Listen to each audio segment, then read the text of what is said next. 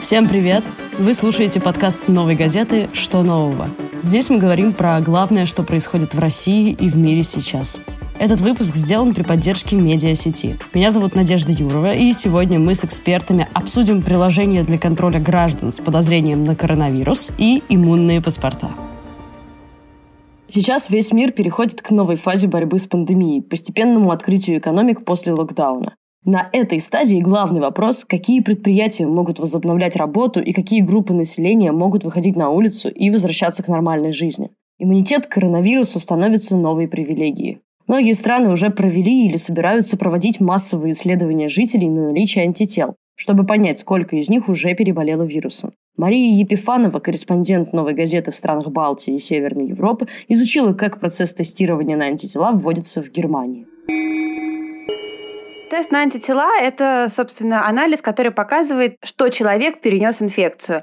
То есть, что у него а, выработался некий иммунный ответ Определяется это с помощью теста. Есть специальный механизм, он достаточно сложный. Капается капелька крови на специальную пластинку антиген, они вступают в реакцию, и если антитела есть, то это видно. По сути, наличие антител говорит о наличии иммунного ответа. Тесты на антитела сейчас разрабатывают многие страны. Во многих странах они уже доступны для, так сказать, широкого э, потребителя. В числе лидеров сейчас в том числе Германия. То есть Германия буквально в ближайшее время будет способна проводить по несколько миллионов э, тестов на антитела в месяц. Это хороший показатель. Григорий Ефимов, заведующий лабораторией трансплантационной иммунологии МИЦ гематологии Минздрава России, где в сотрудничестве с Институтом молекулярной биологии Энгельгарта разработали тест-систему на наличие защитных антител к коронавирусу. Как работают тесты на антитела и какой процент э, точности? Тесты на антитела бывают двух типов. А, первый – это так называемые экспресс-тесты. Это тест-полоска, похожий внешне на тест на беременность – Достаточно одной капли крови из пальца, и через несколько минут результат в виде полосочки, которая проявляется. Это тест качественный, то есть ответ «да», «нет». Есть второй тип тестов, это так называемый иммуноферментный анализ. Он несколько более сложный, требует э, венозной крови и наличия специального лабораторного оборудования, но большинство стандартных лабораторий оснащено необходимыми приборами. Он делается в течение нескольких часов, но, как правило, лаборатория берет там, 1-2 дня на то, чтобы отдать вам результат.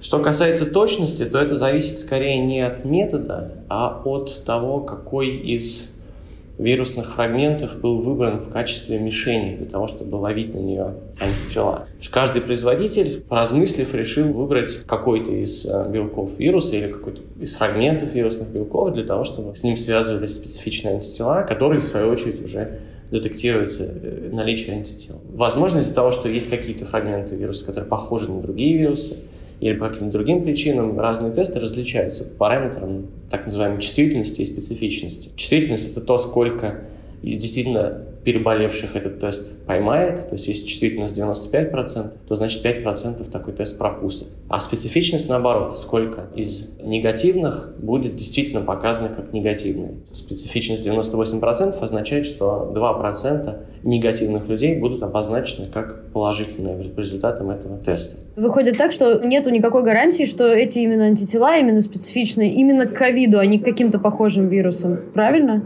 Нет, ну, у большинства все-таки тестов параметры специфичности сильно за 80%. Скажем, у теста, который разработан на медицинской гематологии, где я работаю, в сотрудничестве с Институтом молекулярной биологии имени Энгельгарта Академии наук, как раз у него такие параметры. Чувствительность 95%, специфичность 98%. То есть, скорее всего, положительный результат с вероятностью 98% действительно положительный результат именно к этому вирусу. Во всем мире об иммунных паспортах, которые позволят переболевшим людям возвращаться к нормальной жизни, заговорили еще в марте. Если продолжать говорить о Германии, эта история с иммунными паспортами и так далее, какой отклик на это имеется? У этой идеи было очень много сторонников. Ну вот, например, я читала а, интервью с ведущим эпидемиологом, его зовут а, Жерар Крауза. Он выступал тогда вот в марте таким достаточно активным поборником этой идеи, говорил о том, что вот если мы сможем разработать эти тесты, запустить их, мы будем знать, что у человека есть антитела, то мы можем ввести эту систему иммунных паспортов. Сейчас, когда, в общем, эти тесты действительно появились, появились и действительно стали активно тестировать, есть некое ощущение, что эта дискуссия немножечко поставлена на паузу. Собственно, министр здравоохранения Германии Йен Шпан последние несколько недель как раз об этом и говорит. Мы не отказываемся от этой идеи, но мы ставим эту дискуссию на паузу. Мы понимаем, что нужно много времени и нужно хорошо понять все риски и все преимущества, которые мы получим для того, чтобы действительно можно было вот эти вот иммунные паспорта какие-то ввести. Я знаю, что есть страны, которые тоже активно думают в этом направлении. Ну, например, одной из первых стран была Великобритания, где еще в середине марта э, министр здравоохранения достаточно уверенно заявил, что если мы поймем, как вырабатывается иммунитет к этому вирусу, то мы можем рассмотреть э, систему сертификатов э, здоровья или там иммунных сертификатов, как он это назвал. Думают об этом в США, но мне кажется, что никто не хочет быть первыми. Вот. Действительно, просто слишком много рисков. Не очень понятно, как это будет работать. Что вы скажете насчет э, системы иммунного контроля, иммунных паспортов? Насколько вы видите это реалистичным? Обследование населения и, грубо говоря, возможность выдачи сертификата о том, что вы можете выходить на улицу, потому что у вас антитела есть, а вот вы не можете. С точки зрения иммунологии, люди, у которых есть антитела, скорее всего, как минимум на несколько месяцев защищены от того, чтобы повторно заболевать. Другое дело, что э, важно говорить, что мы и другие исследователи э, уже видят тех людей, у которых антител нет, и которые, в общем, по клинической картине не болели, но находились они в тесном контакте с болевшими и сами не заболели, что, вероятно, объясняется тем, что у них есть э, так называемый перекрестный иммунитет, то есть они болели чем-то другим, что с точки зрения иммунной системы похоже на этот вирус, и клетки памяти, которые сформировались в результате той предыдущей инфекции, способны их защитить и от этой. Это пока гипотеза, это требует подтверждения, но, по крайней мере, таких людей мы наблюдаем. В случае, если мы будем опираться только на антитела как показатель иммунитета, такие люди не получат нужные справки, хотя, вероятно, они могут не заболеть и дальше. В Минздраве допустили введение иммунных паспортов и в России. И хоть они и созданы, чтобы обеспечить безопасность людей, одновременно с этим введение таких мер создает почву для расслоения людей по биологическому признаку. Об этической стороне этого вопроса до сих пор идут споры проблемой этой истории с иммунными паспортами занимается а, Совет по этике. Это консультационный орган при правительстве Германии. Они пытаются внутри себя ответить на вопрос, насколько вообще этично, насколько демократично вводить такие иммунные паспорта. Можно ли разделить общество по принципу здоровые больные? Можно ли дать людям, которые переболели коронавирусом, какие-то очень серьезные дополнительные привилегии? Даже с точки зрения здравого смысла, да, очевидно, что есть спорные моменты. Человек по состоянию своего здоровья либо получает, либо не получает какие-то дополнительные права. Введение иммунных паспортов очень сильно ослабляет посыл «старайтесь не заболеть». Получается обратная ситуация. С одной стороны, правительство говорит мне «оставайся дома, не болей и береги свое здоровье», а с другой стороны, я понимаю, что если я заболею, мне повезет, я перенесу эту болезнь в легкой форме, чуть-чуть помучаюсь и выздоровлю, да, зато потом я получу колоссальные преимущества перед другими. Я получу возможность вернуться к нормальной работе, вернуться к нормальной жизни. Это очень притягательно, это очень привлекательно. Об этом говорят, в частности, в ВОЗ, да, Всемирная организация здравоохранения, что, а, например, молодые люди, которые могут считать, что им не грозят серьезные осложнения, они могут, в общем-то, побежать, заражаться специально. Хотя на самом деле среди молодых людей есть смертельные случаи, случаи тяжелого течения заболеваний. Некоторые эксперты даже сравнивают детские такие вечеринки на тему ветрянки, когда родители специально приводят своих детей к тем, кто уже заболел ветрянкой. Но ветрянка – это всем известная, понятная болезнь. При нее действительно известно, что в детском возрасте ее переносят, как правило, очень легко, а во взрослом возрасте, да, это может вызвать серьезное осложнение. Вот здесь никто с такой уверенностью сказать не может, что там в 25 лет, пожалуйста, заболевайте, все с вами будет хорошо, да, там лучше переболеть сейчас, чтобы не болеть потом. С этим вирусом мы этого не знаем. Это, по сути, может вызвать такую вот искусственно спровоцированную вторую волну, с которой в некоторых странах не будет справляться система здравоохранения, и мы снова будем получать эти вот ужасные картины переполненных госпиталей. Поэтому это очень рискованный шаг. И это понимают и немецкие чиновники, и чиновники в других странах, в которых это обсуждают. ВОЗ очень активно на этом настаивает. Юрий Сапрыкин, журналист. Расскажите, как по-вашему, ждет ли нас такая антиутопия, в которой право на перемещение людей, не переболевших коронавирусом, может быть ограничено? И станет ли это какой-то новой формой такого социального биологического неравенства? Наличие ну, какого-то значительного количества людей, которых вообще никак не затрагивают все эти карантинные ограничения, поскольку им уже ничего не грозит, это прям подарок судьбы. И мне сложно себе представить правительство, которое в этой ситуации остановится перед тем, чтобы выдать этим людям какие-то дополнительные права. Возможность путешествовать без ограничений, возможность э, посещать общественные места, не пользоваться масками. Все это сейчас обсуждается, и как только будет какое-то понимание понимание, что там с антителами, это немедленно где-то начнет приниматься. Часто говорят про цифровую слежку, приложение социальный мониторинг, что это все сохранится и после пандемии, после кризиса. Может ли такое же произойти, например, с медицинскими данными? Возможно ли такое, что государство будет э, использовать такого рода вещи? Я в этом абсолютно уверен. Более того, я уверен, что это произошло бы и без пандемии. Мы бы в течение нескольких лет к этому пришли бы. Если у тебя есть технология, если эта технология собирает ну, данные определенного типа, если эти данные попадают к корпорациям, ну там в Apple или в Google, например, то понятно, что государство тоже с этими данными что-то захочет сделать. Оно не будет сидеть а, и смотреть, как они утекают в руки воротил Силиконовой долины. Возможно, эти данные, ну там, пригодились бы, если вывести за скобки пандемию, в смысле получения медицинской страховки или устройства на работу, или вместо сообщения от МЧС о том, том, что будет ураган, или вместе с ними тебе начало бы приходить сообщение от Департамента здравоохранения о том, что у тебя, ну, как-то, дружок, совсем повысилось кровяное давление, надо как-то с этим чего-то делать. А сейчас мы к этому придем гораздо быстрее и в гораздо более свирепых формах. Данными о нашем здоровье будут интересоваться власти ну, гораздо более пристально. И я абсолютно уверен, что одним из следствий этой эпидемии будет изменение отношения вообще к любым эпидемиям и к любым опасностям, связанным там с массовыми контагиозными заразительными заболеваниями. Не то, чтобы нас при появлении любого нового вируса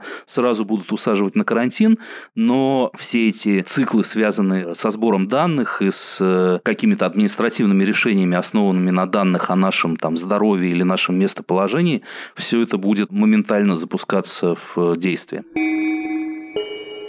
Такие решения уже разрабатываются. Яркий пример – приложение «Социальный мониторинг». Власти Москвы запустили его для контроля соблюдения карантина по геопозиции и отсылаемым несколько раз в день селфи. Приложение функционировало с техническими ошибками, требовало делать фото каждые 20 минут, в том числе ночью, и зафиксировало больше 70 тысяч нарушений самоизоляции. Уже 260 миллионов рублей штрафов было выписано москвичам за время существования приложения. Власти Москвы признали проблему и отозвали штрафы за требование идентификации трансляции с 10 вечера до 9 утра. А стоила ли игра свеч? Спросили журналиста Мику Великовского.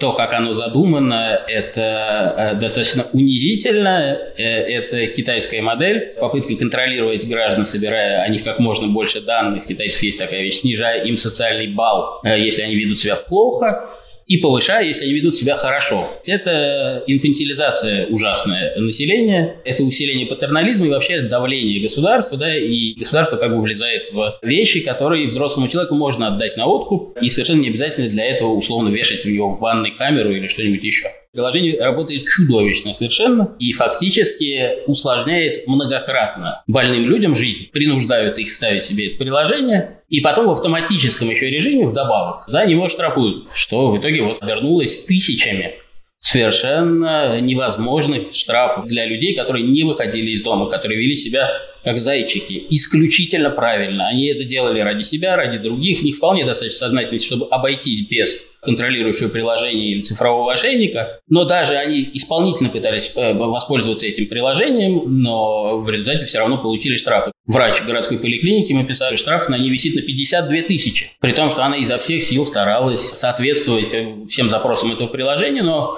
приложение сделано так плохо, так глючно и настолько э, никто не пытается понять, вменяемые это штрафы или нет со стороны государства, да, эти штрафы автоматически оформляются. Вообще эти штрафы э, изначально совершенно незаконны. Московские власти, которые это приняли, они превышают пределы своей компетенции. Они прямо противоречат э, федеральному закону. Это вообще-то нонсенс и большой скандал. Да? Субъект федерации э, влезает в сферу, которая федеральными законами ему прямо запрещена. Федеральный КОАП, Кодекс об административных правонарушениях, предусматривает компетенцию региона в вынесении автоматических штрафов только в сфере благоустройства. То есть все остальные автоматические штрафы устанавливаются федеральным законом. Такое происходит не только в Москве. Например, Кыргызстан сегодня видится островком демократии в Центральной Азии, где общество изо всех сил пытается отстоять свои права на частную жизнь и противостоять слежке, для которой власти используют местное приложение «Стоп COVID-19». Камила Баймуратова. Клоп. Ну, в общем, видно, что его делали в спешке, и поэтому там очень много всяких недоработок. И когда мы искали о нем информацию, мы зашли в Google Play, и, видимо, его разработчик очень активно всем пишет, да, там что-то может не работать, но мы так быстро-быстро его делали, поэтому будьте там полояльнее и так далее. Они, видимо, переделывали приложение, которое уже существовало для отслеживания школьников, чтобы родители отслеживали своих детей. Схема там примерно такая же, даже карта, все скриншоты, все очень похоже. Плюс там есть одна такая функция, которая обычно может очень часто использоваться в мошеннических целях. Когда вы касаетесь экрана смартфона, и вы нажимаете, допустим, просмотреть видео, и она может под вот это ваше нажатие просмотра видео подложить какую-то другую функцию. Вообще, эта технология сама по себе используется в основном для приложений для вот людей с какими-то разными степенями инвалидности. То есть, если это маломобильные люди, или у них проблемы со зрением, чтобы они могли управлять своим телефоном голосом, Google Play запретил использовать эту технологию в приложениях, которые не целенаправлены вот для слепых, чтобы облегчить им каким-то образом жизнь, тогда да, тогда он как бы это все одобряет. Но это приложение для них сделано не было, а технология там присутствует. Оно просит очень много данных, которые непонятно зачем нужны. Фотографии, видео, доступ ко всем медиафайлам. Очень много данных, многие из которых ну, непонятно зачем нужны. А кто-то еще может э, получить доступ к этим данным? Кто-то еще это может видеть или это только врачам доступно? В приложении написано, что да, в основном с вами будут напрямую работать медики, но есть определенный круг лиц, которые составляют правительственные мужи главные, то есть главы каких-то конкретных министерств, некоторые чиновники. И вот этот круг лиц, непонятно из кого состоящий, он тоже может иметь доступ к этому приложению. Этот сайт и это приложение, они как бы чисто для слежки такого начального этапа. Что они потом со всем этим делают, тут как бы немножечко вопрос. Вроде как они уже начали штрафовать. Ну, мы получали тоже такую информацию, что из данных приложения они уже начали выписывать штрафы, то есть тем, кто непосредственно нарушал домашний карантин. Какой мотив в итоге одержит победу после пандемии? Стремление властей контролировать население или права людей на частную жизнь? Э, совершенно точно ничего подобного нету в европейских странах, совершенно точно ничего подобного нету в Америке и не может быть. Но это нарушение конституционных прав, каких возможно. Шпионское приложение, жучки у тебя дома, камеры в ванной, все это не может быть. В странах, где люди э, хотя бы немножко уважают свое частное пространство. Люди готовы отвечать за свои действия, но это не значит, что им можно посадить э, человека в погонах или приложение в погонах, э, условно говоря, посреди кухни. Нет, это не так. Потому что вот если я вышел из дома, вы докажите, что я вышел из дома, и штрафуйте меня, если я вышел из дома. А то, что я сижу дома, и вы будете за мной все время подглядывать, и я еще должен прыгать и, и, и что-то там нажимать, да, и делать селфи без конца, Кроме того, есть большие вопросы к передаче персональных данных, количеству данных, которые это приложение собирает, потому что вот некоторые люди делали скриншоты со, со своих телефонов, что оно у них за, за ночь выкачивало по 3 гигабайта данных. 3 гигабайта данных – это немыслимое количество данных, которые оно забирает у них с телефона. Ну, это просто, это, это классическая программа «Шпион», которая еще, и мы уже знаем, да, выкачивает по 3 гигабайта за ночь. Естественно, в странах, где люди могут себе позволить да, уважать себя, это никак невозможно. Слетели бы все, кто эту практику внедряет, конечно, просто улетели бы немедленно на самые низшие слои, так сказать, политической иерархии.